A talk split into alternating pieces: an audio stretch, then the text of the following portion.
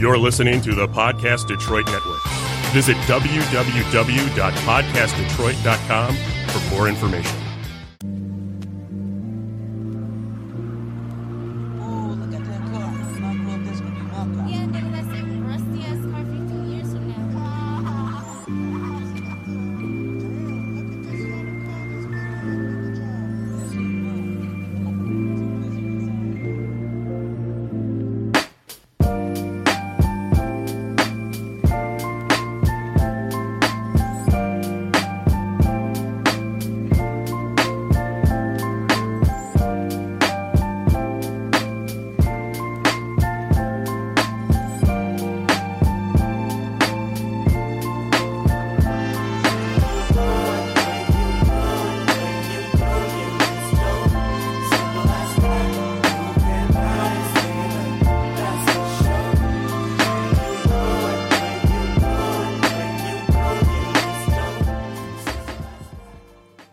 Good afternoon. Welcome to Conversations and Meditations. I'm your host, Virgil Varix, and today is June 15, 2019.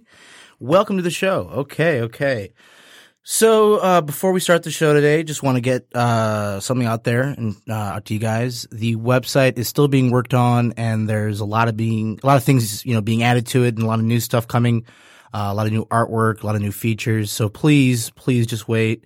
And then we'll get everything up on there. And the show notes, again, that's been a laborious effort, but that will be taken care of and also updated as well. Because granted, we talk a lot about a lot of different things in the show and, giving you the context and the setting for a lot of this stuff and, the background, information and, where you could find some of these texts and books and stuff like that. It's probably a good idea to have all that stuff up there for you guys. So please just wait and you'll get it. All right, so let's get an introduction to some of our guests here today. It's Danny and Madigan. How you guys doing? Wow. Doing well. Pumped to be here back. Fantastic. Good to have you. Good to have you guys back, for real. Okay, so, in discussing what we wanted to talk to about today, we spoke briefly about this a few days ago, and we kind of thought that, having a discussion on class, but not only class and its connection to our tastes and preferences in general and how that's important. I think that's something that, I haven't really got into on the show yet. I haven't really talked about class a lot. I haven't really talked about, tastes and preferences. So I think this would be a perfect time to kind of bring those things together and kind of, unpack it all. So let's go through both you guys. And why do you think talking about class and also tastes and preferences, why do you think that's all connected? Why do you think that's so important to talk about? Let's start with Danny. I think for me, and we spoke a little bit about this at the Tim Hortons powwow, but the idea of ethnocentrism and that one culture, anytime you're judging another culture, you're judging it through your culture's lens, and so it's not necessarily an objective viewpoint. Yeah. The way that connects to taste and the idea that I can judge someone else's taste as being below mine, like I brought up before, like Nickelback, the idea that Nickelback is somehow objectively considered a bad band. Mm-hmm. It was really eye-opening to me to think about the idea that someone else can experience Nickelback in the same way that I experienced the Beatles or something like that, and that I'm just raised through my cultural lens to think somehow that is worse. No, of course. I get it. And that subjectivity, objectivity thing, it forces you to think about that and what's what. What's taste, what's fact. What's fact and what's values and all this other stuff. For me, this is an important topic because everyone has their own sense of taste and everyone's a member of a different social class. Whichever way you want to break down class, everyone can fit in to one of those categories. I agree. And so it's a universal topic. It applies to everybody. And coming to understand more about class and taste and how they intersect can just help you understand more about people, which is something I love doing. No, I think it's really important, and I think you guys are right on the money there. I do think that, at least in my way I kind of see things, class and its connection to tastes, its connection to culture, and as well as how that all intersects within psychology, You're talking about group psychology, you talk about social psychology, and how all that has an influence on one another, and they all feed into one another. And, this, kind of supersedes this, and this kind of takes from that. I think, like you said, it's an important, method and way of understanding, humanity and our culture, our wider, human culture in general, the vast, different ones out there. But I think it's also a very important way of understanding ourselves, as individuals within a culture or a subculture. I guess we can get started and get into what do you guys think is class? Like, what is your class? I guess theory. How do you analyze class? Where do you see class coming from? Is class a social thing? Insofar as it's being put on by social pressures of a group, group on group, or is, in like a caste system type of thing, is that how you see caste, class being put into a paradigm, or do you see class, in more so the Marxist terms and through an economic lens? Or where do you guys come from, Matt? For me, I definitely think that I default more to the upper, lower, middle class way of looking at it. Got you. That's just what I've always known. That's the easiest thing for me to default back to whenever we talk about it. But I do understand that there's a bunch of different ways of breaking it down and looking at it. Of course. And when you're saying that, is that from an economic standpoint, the upper? Yeah, yeah. Okay. Got you. Now, do you think that within that, that schema, do you think that classes are kind of stuck, meaning – can a person from the lower class or middle class go up and become higher, up to an upper class? Can a person from the upper class go down? Is there mobility between the classes, or is there no mobility? What do you find there? I think that the mobility would vary across space and time, depending on what country you're in, depending on how the country is doing at the time economically, depending on a bunch of other different factors. Got you. Okay, cool. Now, Danny, where do you kind of come from in terms of your ideas and your understanding of class? I think there's, like Matt, you guessed that I'd bring it up, the Pierre Bourdieu or Bordeaux. I'm still not sure, but he talks about different forms. I think you can base it on different forms of capital. He has there's social capital, cultural capital, and economic capital, and I think you can look through classes through all those ways. Like I think there's supposed cultural classes that are considered higher, just built through hierarchies, and same thing for societal and then economic. But I think they all overlap too, and that's what he kind of gets at, is the idea that the cultural hierarchies are completely related to economic perspective and wealth and the culture you grew up in. That whole overlap. Got you. Now, do you think within your understanding of classes, do you think that there is mobility in between the classes? Can a person from one, aspect of a societal class move or switch between other classes? Is that paradigm work within that? Yeah, I mean, I think it, like in the abstract, not connected to any specific context of like American class. Yes, in general, then these classes can be moved through. They're just like it's like taking a spectrum and just breaking it into spots, but I think the data that we put through that spectrum can be moved around. They're just like categories. Got you. There have been historical examples of classes that were supposed to be set in stone, though, like the caste system from India, where there was no movement between the different classes. It was taboo. Yes. Now let's take something like the caste system. Now, in my opinion, I think that type of system. I'm unfamiliar with it. Can someone?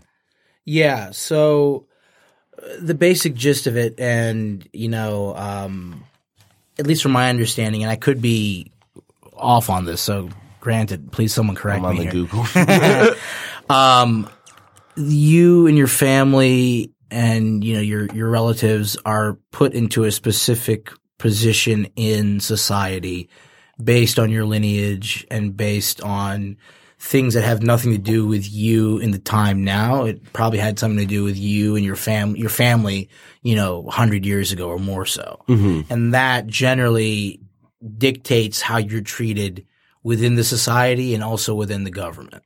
Okay. So I think that's probably the most, basic, you know, basal understanding of it. They separated their society into like 4 or 5 different levels. So you had like the priest ruling class. Gotcha. Then second was the warrior class. Gotcha. Third would be like the farmers and merchants, the traders. Fourth would be the laborers. Gotcha. And then there was, and this is why I say 4 or 5. It's like they, some include it, some don't. Some say it was part of the caste system. Some say they were outside of it. But the untouchables, which would be like the beggars, the people who are sick or ill and stuff like that, certain diseases. So yeah, I mean, granted, I think, you know, we talk about, you know, different ideas of classes, and you know, those are all varying different understandings. And you know, I think within that, you know, type of, I think that's more of a cultural thing influencing a class system. More so than, you know, because like it's kind of unique, and other places have had, you know, a similar type of society. So take instance, you know, feudal Japan. You know, before they had a unified emperor, you know, there was the shogun, then there was the other samurai, and the other, you know, then they have, you know, people down from them, and they would have their other clans all come around. So that was a little bit of a different type of system. But you know, we're talking about traditional today's, you know, modern, you know, society. I would think, at least from my end, I kind of agree in a lot – I mean, I used to be kind of a Marxist in the past, so I kind of do agree that there is, you know, the exploiters and the exploited in our world. And I think, you know, the exploiters in a sense are the class who achieve material gains through coercive means, primarily through coercive means. So while the remaining individuals in the society, you know, the exploited utilize the, you know, the market to acquire wealth from voluntary consensual interactions, you know, and that wealth created by, you know, by those who utilize the free market and whatever of that sort is also the source of wealth that the class of exploiters, you know, take from. And, you know, whether it's through wealth, you know, stealing the wealth generation just straight up, or by, you know, price gouging, in a sense, working with the government to, you know, price other people out so you can get a better product. Or in a lot of ways, wealth transfers. You talk about corporate welfare, you know, how, or, you know, subsidies in a sense, right? Where they would tax, you know, a certain populace and take that money and give it to a giant big corporation so they can charge us upwards of, you know, who knows what for the same thing. So I think that there is that, you know, that type of thing. But I would also go as far to say that in my idea of class systems, you know, when it comes to – there's the people – there's another way to look at it in my idea. There's the people who are administering the state. So I'm talking about politicians, you know, members of the law enforcement. I'm talking about regulators. I'm talking anybody affiliated with the state. And, you know, there's – that, and there's people who do not, you know, interact with the state and so far. And I'm not necessarily saying, and there's, so when I say that, members of the state, not all members of people who work in the state are necessarily quote unquote exploitating. That's not what I'm like trying to say. Like a post office worker. No, that's right. Not, or a police officer. That's not what I'm, not necessarily, but. Police officer may be a bad example. Well, it might be a bad example, but I'll kind of break that down in a second, what I mean by that. But, you know, the average worker is not necessarily doing that. But so far, the system itself, and what the system tries to do is centralize power, at least in my opinion, centralize power and centralize authority so that, you know, its overall will cannot be questioned by the populace. So take an example of this would be the reaction by the American public to the Vietnam War. And how basically the will of the American public stopped the war from going on. I mean, that just tells you how little power they had at that time, and they realized that. And I think changed. Part of that was they didn't have control over the media that was being shown.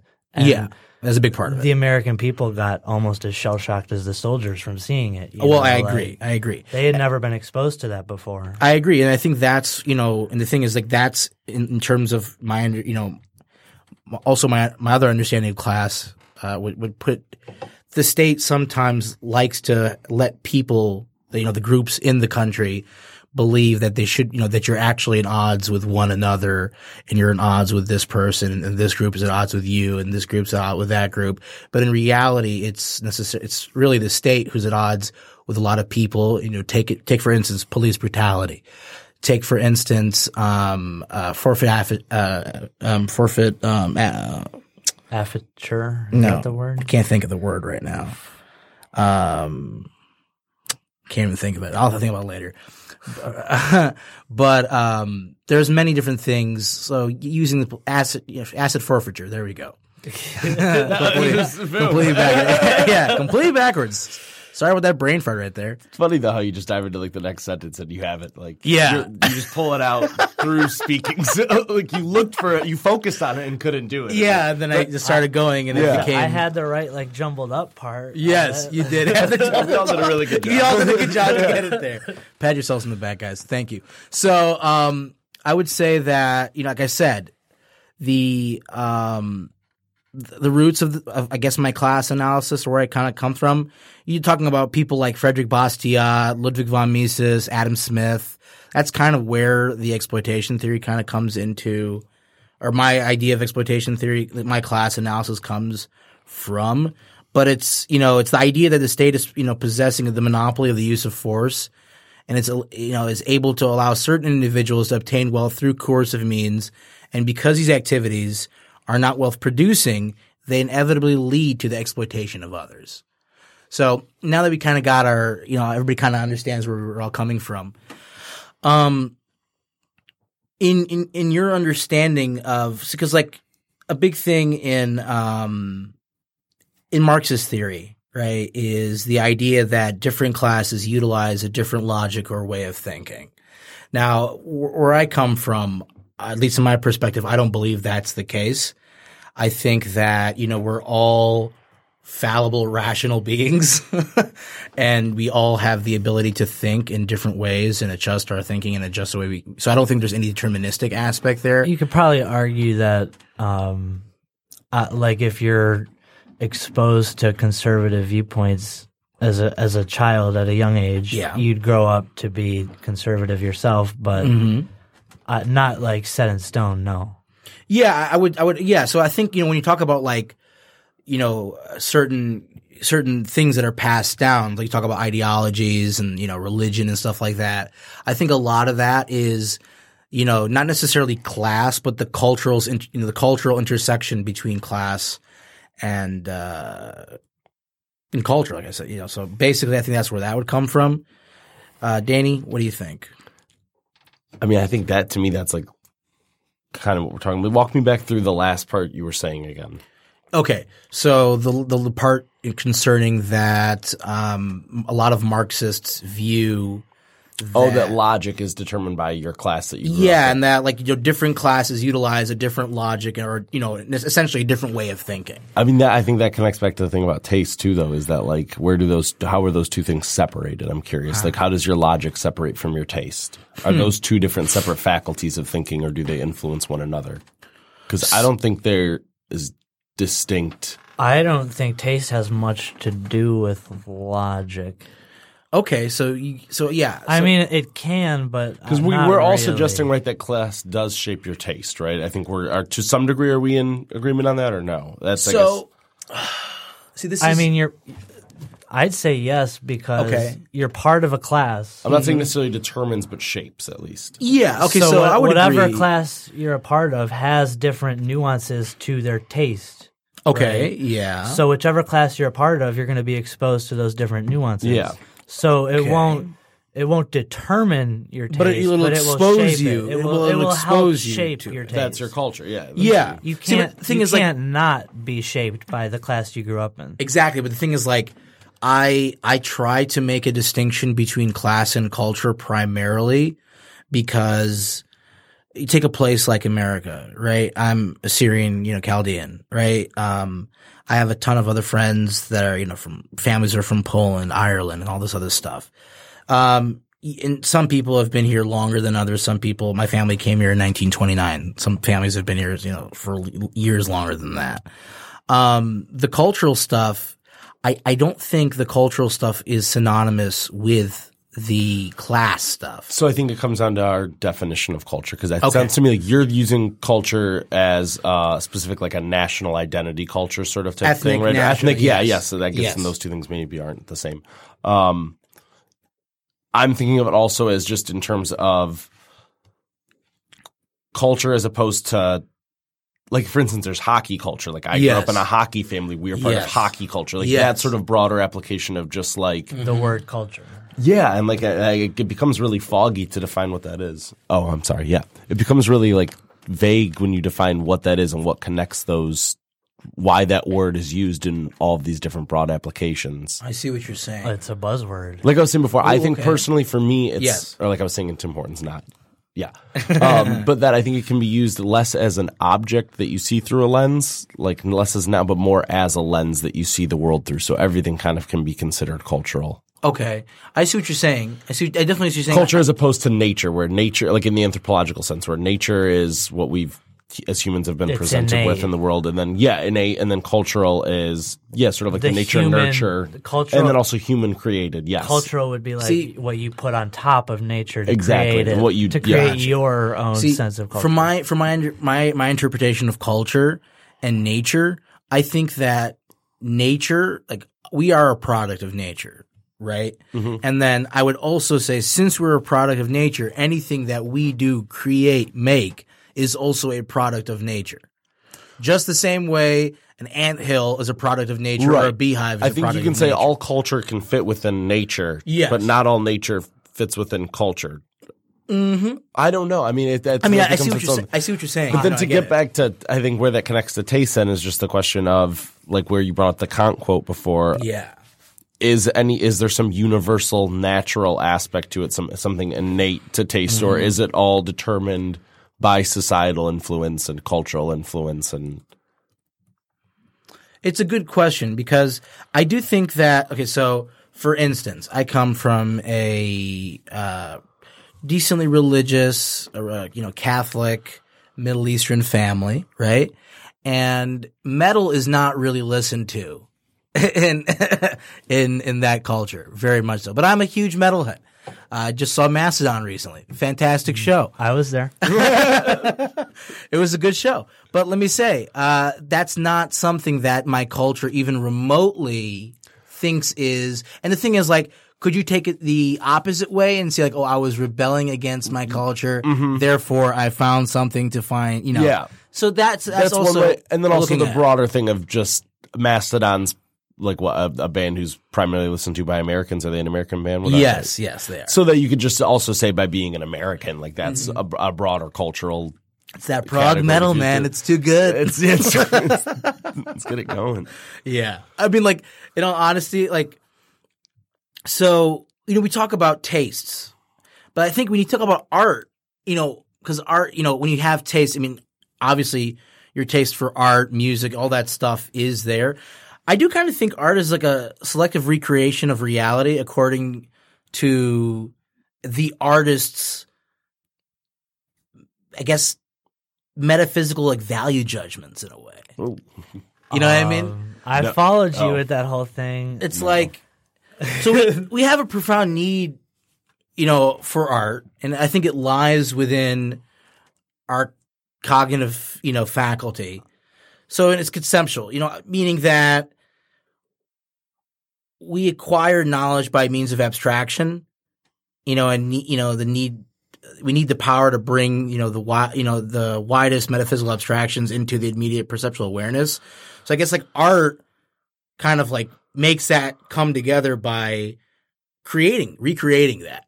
Reflecting it, maybe? Yeah, in a sense, reflecting. It's like a concrete way to deal with abstract ideas, sort of, or to work through them. I fully agree with that, and that like that it's like a form of play, like the way children learn through play or whatever. And it's just a way to work out abstract ideas with actual like representational things, sort of.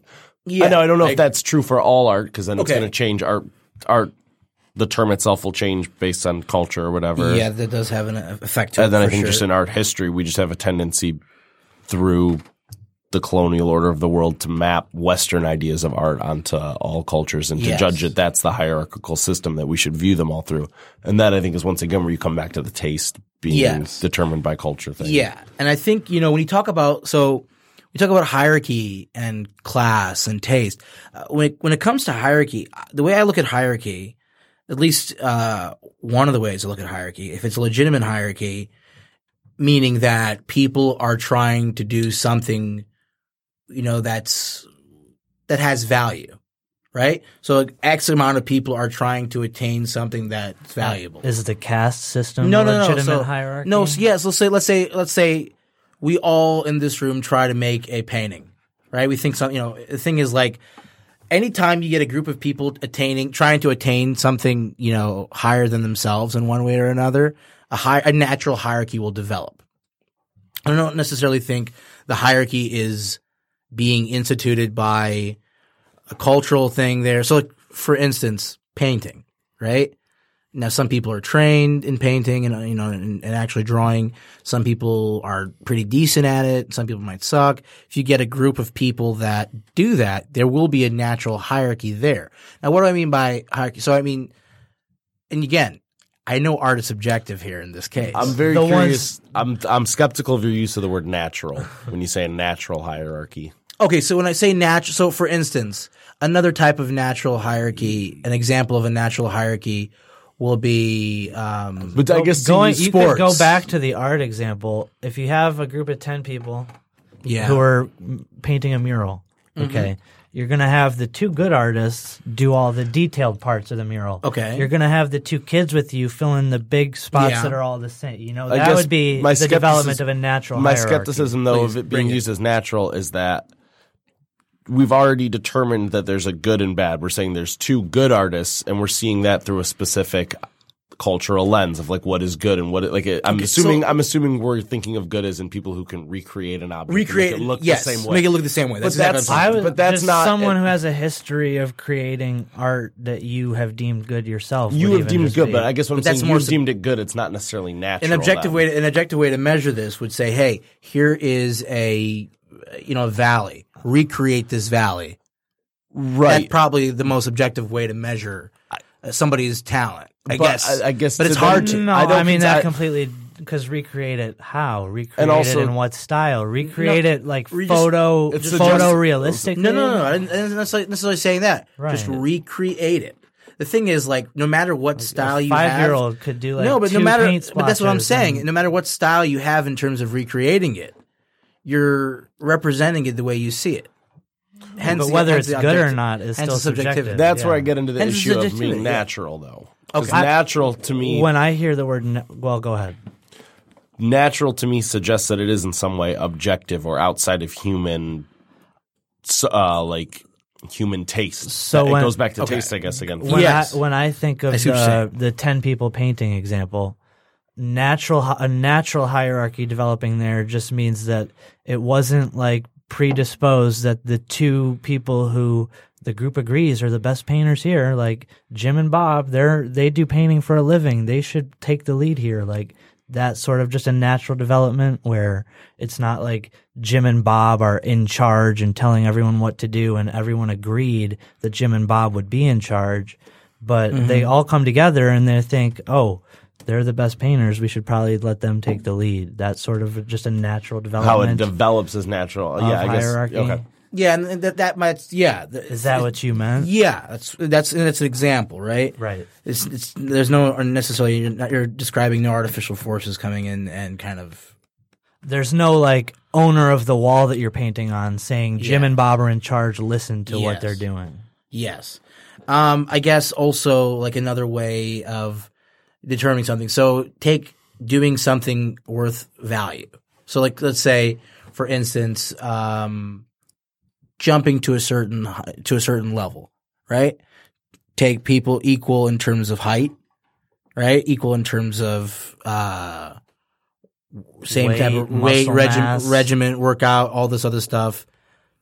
I guess that's another example of you know who can hit it, who can grab it higher, right? It has nothing necessarily to do with you know our understanding of. Because a lot of that has to do with just the way people approach the way they do things. So for a more dedication, a more concrete example of that would be like the NFL Combine, where They take a bunch of prospects. They say, who can do all this stuff the best? Yeah. And a natural hierarchy develops. I guess that's the way to do it. All these different experts say he's first, he's second, he's third based on these results. Based on these results. But the thing is, like, you're creating a test in a sense. It's not like it happens with outside of that. And the test itself, though, has been curated and is put through a lens of taste that these are the things we should be looking for. These are the things that matter. Exactly. So I guess what I'm trying – my whole argument inside of this is an argument or whatever is that the whole objectivity-subjectivity thing is a lot slippier than we think it is. Slipperier. That where the combine suggests it's this objective breakdown of statistics and skills, you're still subjectively – someone has curated what specific skills matter here, and this is the lens that it should be viewed through. Yeah, okay. And that it's always going to be through the human eye and the human mind. Yes. And that's why I guess I got worried about natural, but I realized that we were using it in different ways. Yeah. So, like, I guess another way of looking at it is, I guess the artist's function is to interpret the world and present it as he or she, you know, re-envisions it, as you can say. Would you guys agree with that? Not really. Can you say it one more time? So, like, the artist's function. In a lot of ways, not always, but one of the big function of an artist is to interpret the world and present it as he or she re-envisions it. Yeah, I definitely think that's cool. Like a lot of art comes from comes from that type of I only had a problem with it when you said the main, like that was the only. Oh, okay, yeah. The artist just has like a main sure. Yeah, so like artists might have like 20 main objectives throughout their, you know, tenure. But one of the main objectives would probably be interpreting the world and then presenting it as they see. So you could make art just for fun because you wanted to and not care about that at all, though. At the same time. Yeah, but the thing is, like, possible. It's possible. But for instance, like what I mean by that is, like, you see a tree one day and, like, I'm gonna draw a tree with some flowers near it. You're not remembering a tree. You're remembering, you know, all the trees you've probably ever seen. And then kind of using the concept of a tree in your head. Yes, exactly. It becomes so like I said, we're conceptual beings. You know, obviously we're aware of the world, but the thing is, like, we take the conceptual level, use the abstractions, you know, language and logic to kind of make our things, you know, fit into a nice box. And I think that nice box is probably what we would call taste. Yeah. I think the way that relates to language too. I mean, if you were talking about like Lacan and stuff, there's a lot of overlap up there with like post-structuralism and like the way that you're seeing the world through these representations. Boy, I got set myself up with a long road to go down here. That you see the world. If you're going to have language, like every time you see a tree, you've learned it as being a tree, and so you have your perception of a tree that you carry with you at all times. So when you see a tree, you're seeing it through your idea of what a tree is, and can we ever step outside of that, or are we always seeing the world through the way it's been encoded us by our perception? Do you like the tree, even in the tree? What do you mean? I mean the tree as a physical thing in the world. What if there's part of the tree? What if it's encoded in the tree that you see the tree as it is? Does that make sense? I see where you're going with it. Yeah. I don't know. I mean, the thing is, like, I think back to the table existing. Yeah. Well, yeah. Right. It always goes there. So I guess, like, our concepts and theories have meaning only insofar as, I guess, they're grounded in reality. But one cannot see a theory or feel an idea, right? So nor can one, like, perceive, I guess, in a single glance, all the facts of reality that kind of, like, you know, validate their theory or idea. So I guess the wider, more fundamental kind of – in terms of our abstraction, the harder it is to experience it as having, you know, the reality of concrete things we can see and feel the perception. So I guess, like, because the thing is, like – like I said, we are obviously conceptual beings, but we do much more of our thinking through at the conceptual level, I feel like. What would be the other levels? Immediate sense perception. I guess that's like, you know, so I guess, like, instead of using concepts and then integrating them into ideas, I guess another way of doing it is just going off whims. Okay. That's an example. So one of the things I was reading about preparing for this was the Aristotle's like ideas on taste, right? Yeah. And so that's a good one right here. He gets into like even just like the history of why we even call taste taste. Deals with the theories of knowledge back then, dealing more with the senses, right? That was Aristotle's thing, was like if you can see it, if you can, right? Like anything you can experience with your senses. And then taste came into it. That didn't really make much sense to me, but that's how a lot of sloppy stuff goes, brother. Get used to it, brother. Yeah, dude. Watching too many Randy Savage interviews. Macho man. Yeah, dude. Macho King. But yeah, so go ahead. Sorry about that, Randy Savage. Randy Savage is love, dude. Randy Savage is life. Oh my god. But go ahead. Yeah. I'm looking for it. Because, like, from my understanding of Aristotle's, you know, I guess his interpretation or understanding is pretty close to objectivist as you can possibly get. Like, pretty close. So would it be like I mean, obviously I know he uses in terms of, you know, he sees reason as the faculty. So I found it. Taste for Aristotle was tied to beauty, right? So it was kind of like a departure from that in a sense, where the beauty's, it's like beauty is truth, right? And but it's also subjective at the same time. I don't know. Never mind. I was gonna say I hate it, but that, no. So like things that are things that people find beautiful. Yes, you can't like it's. He wasn't trying to explain what about it is beautiful. He just kind of accepted that there was just like a trait to something that makes it beautiful. Yeah. But what you find beautiful is subjective to the individual. But that beauty and taste are kind of synonymous. He was kind of linking them like, that way. See, I think that there's also like – so take, for instance I'm not very well read on this. I'm actually buying some more books on it. Evolutionary psychology, right? When you bring up evolutionary psychology and tastes and preferences there, something that I find very interesting is that the quote-unquote, for instance, for straight men, the quote-unquote waist-to-hip ratio, right? The whole idea that, you know, waists and small hips, wide, like that whole, at least from evolutionary psychological perspective, the whole reason it's there, attractive is because it's signifies it signifies youth. It signifies youth. Oh, I thought it was childbearingness. Well, see, the thing is like but youth also, it's also correlated with being able to bear child. Yes. Yeah. And then like. Since our brains are still running on stuff that's been, you know, our software is still the Paleolithic era. We haven't really been updated recently. I mean, we're still running on a lot of old stuff here. Paleolithic software, dibs on the album title. Yes, that's a Guided by Voices album, and I'm making it myself. Please take it. Please take it. But like going in, because the way I look, because I try to think that, you know, reason is the main faculty here, but something that, you know, like. You have to take into effect is there is certain things that have had an influence on our tastes that are older than culture itself, older than class systems. What's older than culture? Well, I don't think there. I mean, the thing is like what before humanity. So like I guess before humanity. And the thing is like when you talk about because I try to look things.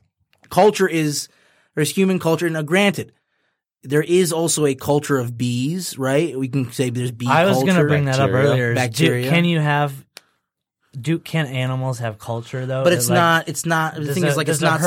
Does a herd of deer have culture? I think it depends on how we're using culture. It's not synonymous with our understanding of culture concerning, you know, we can compare – the closest comparison to us is what definition of culture would you use to describe how an anthill functions? How could you say that's a culture? I wouldn't say that's a culture. I would say that's more so an evolutionary response. What about like a culture of bacteria? That's just a different definition of culture. But why is the same word used? What's the etymology to retrace that and figure out why those things are connected? I mean, because I think they're sneaky puss. You got me. No, but honestly, you're right. Yeah, it's a good question. But you know, See, I think because most people consider culture as, you know, social behavior and norms like found in humanity and human societies. Yeah. That's like a pretty bare bones sociological definition. Now, when you talk about Latin cultura, growing, cultivation. So when you grow it in a dish, you cultivate it in a dish. Mm. Okay, I see that. Okay, so that makes sense. Cool. So our culture is grown in the human dish, like Earth is a petri dish. Yeah, you know what I'm saying? I guess that's a way of looking at it. We're just giant bacteria, but nice. But really smart giant bacteria. That makes awesome stuff, like that Huawei laptop right there. Beautiful. Yeah. But beautiful. But when I also think and kind of trace the origins of our culture, right? The origins of our tastes, the origins of our preferences. I do think a lot of that you have to also point at stuff that was here before, you know, written history, even before oral history in a lot of ways. I mean, so let's look at when culture starts. Can you say like cave paintings are culture? No, I would say cave paintings is the first sign of human. I mean, it's art, though.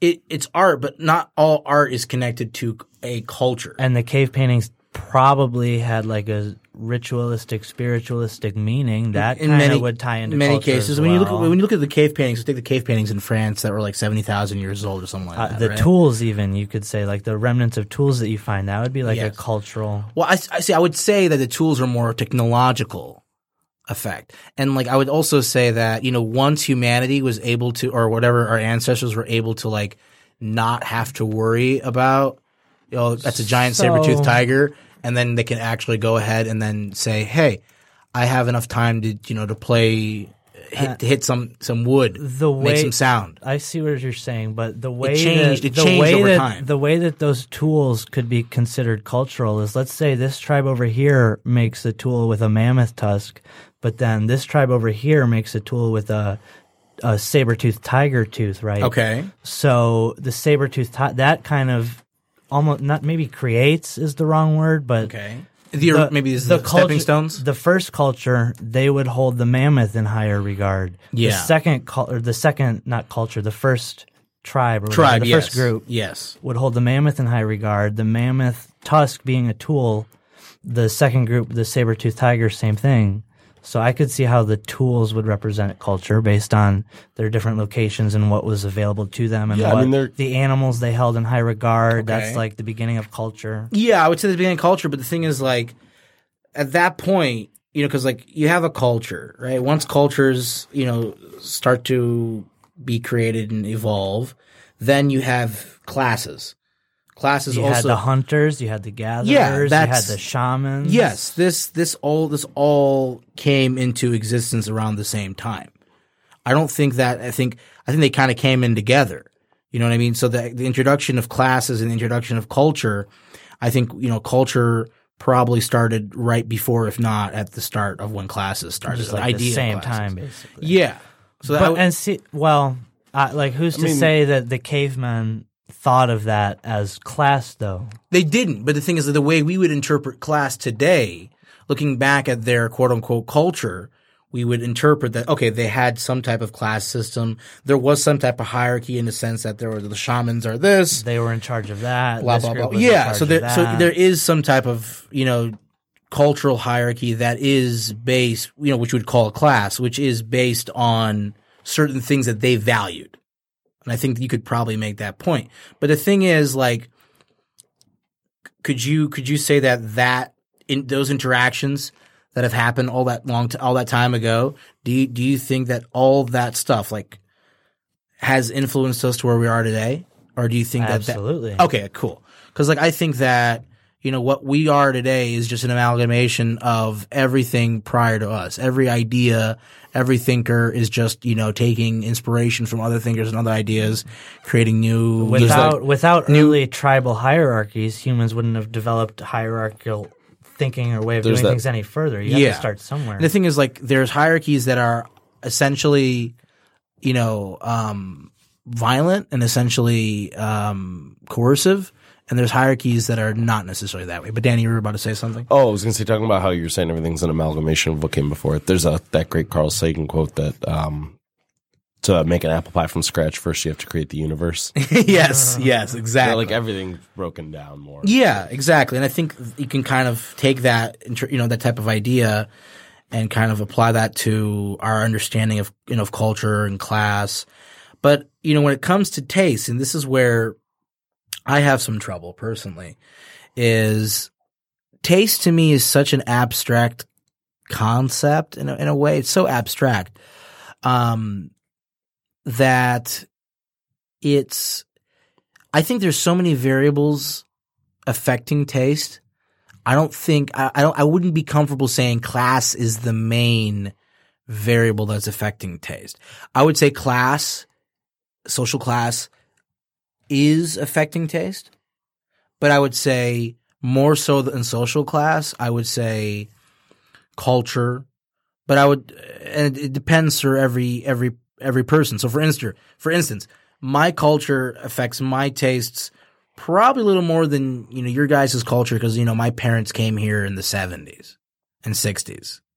So I would imagine, and the thing is, like, the culture that they brought with them, or aspects of their culture that they brought with them, you know, coming in, you know, and then, you know, adopting, you know, aspects of this culture, mm-hmm. that amalgamation is technically me, right? Right. And my sister and my other family members. And, I mean, I can relate to that just from, like, my great-great-grandparents yes. came here in, like, late 18, early 1900s. Mm-hmm. And they were super Polish. Mm-hmm. And I mean, I identify as Polish. I love yes. me some kielbasa. Yes, but yes. I don't. Like, when I think of my identity, mm-hmm. Polish is not even close to the top, like, things that I would choose to label myself as. I agree. It's just, like, it's more coincidental than anything. Yes. I don't, like, my sense of being and purpose isn't related to my being identity. Polish. Yeah, I would agree with you. Same thing with me, though. I would also say that my culture, my class stat, my, you know, quote unquote, the conventional social class, you know, middle class, upper class, lower class, that I would not say that those things influence what I think about myself or how I identify myself. I would say that overall, I'm extremely individualistic the way I view things, like pretty hardcore, and I kind of vile almost everything collectivistic. So when I think of myself, I do think of myself primarily not as a part of a group, but as a individual. So that's kind of where, you know what I mean, in a sense, similar to you. I don't see, I mean, granted, I might have an ethnicity, I might have a social class, I might have, you know, connections or whatever to this group and that group, but I guess I don't view myself as any of those things primarily. That's just characteristics. I guess those are, characteristics of myself. I mean, I guess we could play this game back and forth all day, but I feel like you viewing that is still a product of, like, your culture and, like, what you like your whatever philosophy yes. you read that led you to that thought. Yes. Maybe not philosophy, but whatever those texts, those are all products of a culture and of a certain way of thinking. For sure. But you could also, I mean, you can just go back and you can 100%. Is gray more like black, or is it more like white? Like, it's just gonna exactly. I see where you're going with that, but the thing is. Our understanding of culture and class can be kind of put into a box. At least I don't think we should be putting it into a box, but I do think we should be trying to, I guess, try to narrow it down as best we can. I think that's important, but kind of I think there needs to be a separation of class and culture as best as possible. That's why, like, you know, when I mentioned my class theory, not mine, but, like, you know, the libertarian class theory of, you know, that there's exploiters and exploited, and that there's, you know, people who are using coercion to gain material wealth and people who aren't using coercion. I think that's, at least compared to, like, upper, middle, and lower class, I think that allows it, that allows a separation between class and culture, in a sense. And again, what do I mean by culture? I mean an ethnic connection to, you know. Yeah, if we're using those terms, those definitions of terms that I. Because that's – the thing is, like, when I think of culture, at least in my my family and my quote unquote community, I do think of certain cultural trends, music, dance, food. Those are, stories, myths, legends, stuff like that. Writers, artists, that's kind of what I consider a cult, that's what kind of encompasses a culture to me. But I do connect it to a certain part in the world, to a certain group of people. But that's what I consider my culture. But the thing is, the culture and my class now as an American have nothing to do with one another, at least in my experience. My culture right now, or whatever my family experienced, 100 years ago. Part of being American, I would say, is that mixing of different cultures. Yeah. It's saying that you're you can't be American and not somewhat have your cultural be involved in that. Whether and the thing is it can be as little as going to some type of cultural party or event, can literally be as little as just where you're from, where your family's originated from. Yeah, exactly. That could be it. Yeah, and the thing is, granted, I do think the culture has more effect. I would say culture definitely has more of an effect on tastes than I think class does. But again, like we said earlier, class and culture are kind of really close. I wouldn't say that, and every quote unquote every class has a subculture, and I think saying I would agree with that. I think saying that one has more effect than the other might even not be necessarily true, because people can place different emphasis on either of those things, class or culture. Okay, so let's say there's someone of a certain class and someone of a certain culture, but they let's say they're super rich. Yeah. So they place more emphasis on being super rich as part of their identity, than being Lithuanian. Yeah. Okay. I see that. And in that case, the class that they were born into influences a lot more about them. More so than than I would. Okay. So that makes culture. That makes total sense. Yeah. That makes total sense. I agree with that, and I feel and this is going to be my last word, and you guys get the last two words on this. I feel when we talk about, what we talked about today, our understanding of class, how it intersects with culture, how it intersects with tastes and preferences. Again, I try to look at this as not biased as possible, because again, I do have my biases in this, and I've talked about my biases a lot today, but the traditional upper class, middle class, lower class, I do think that, for the average everyday person, I do think that's what they, that's the operating system they run by in terms of class. But I think, some of the stuff we talked about today, primarily in terms of our interpretation of class and how, like I said, intersects with culture, I think that's probably something we could get more into. But I think that's something people should need to look at in a different way and kind of go through. So what do you guys think? Last thoughts about all this jazz? Oh, you take the lead on this one. Go ahead, Matt. Last thoughts about culture, class, and tastes. I mean, I think taste is probably the core of what we talked about today. Taste, I think, would be the most important aspect. Yeah. Because I agree. You get class and culture. We were talking about the intersection of either class or culture and taste. Yeah. And you can intersect a lot of different things with taste. You can. Class and culture are just one way of looking at how taste got just how your taste evolves. Influenced. Right. Okay. Gotcha. But because I don't particularly subscribe to one class theory that would that would directly link it up to taste and explain it. Gotcha. So that, I mean, I can't definitively say that how I view class influences taste. Well, one last question for you. Yeah. Can taste influence your culture? Can you if you're a metalhead, could that influence your culture later on in life? By spreading to your kids and could that be a thing? I don't know. That's I guess that has any sort some of connections any sort of scene around music. You could argue that you could a culture, a subculture, right? Gotcha. And you think subcultures can influence mainstream culture, yeah, absolutely, like hip hop did, right? Yeah. And rock earlier. Man, this has been such a wonky, fun conversation. Like that last question, like we're just stretching words to like the exact extent of how far they go. Because like when you started saying like, can your taste shape your culture? I feel like your taste is almost like a muscle of your culture you use. It's weird. Like, are they separate things? Like, I don't even know. We've stretched them so far, like how broad they can be. How broad they can be, exactly. And then I start to worry, too, though, when you stretch things that broad, do they begin to not mean anything? Like, but is that also just how language works? That, like, we see – the more you stretch stuff, the more less meaning it has, I guess? Yeah, and just – you could look at it as the more you expand on a specific topic, the more potential nuanced meanings you could come across and like develop, but at the core of what it actually is gets diluted a little bit when there's so much noise around it.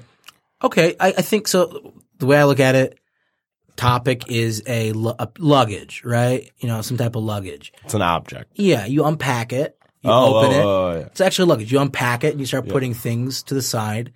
And whatever it's still a luggage. It's still this, but all the stuff within it constitute what that is. That's kind of how I look at it personally. Mm-hmm. It's kind of messy in a sense because like any topic you have, you kind of have to kind of break it down and go through the nuances in there. But essentially, I don't know. You got to bring luggage on every trip you go on, but the amount of luggage you bring depends on the trip. Yeah. Well, yeah. You don't want to. Wow. Definitely. That's good right there. That's heavy. That's heavy. Definitely don't want any baggage with that one. I think it's good to end it on that one, guys. Well, again, guys, thank you so much for coming on and talking about this esoteric, amazing, wonderful stuff because it is fun and it's fantastic, and I don't get very often chance to talk about this stuff. So, again, thank you guys for coming on. Very, very excited to have you guys here again. You guys will be on again, I'm sure, soon. Please, yeah. And to the listeners out there, thank you. Thank you always, and have a wonderful day. Take care.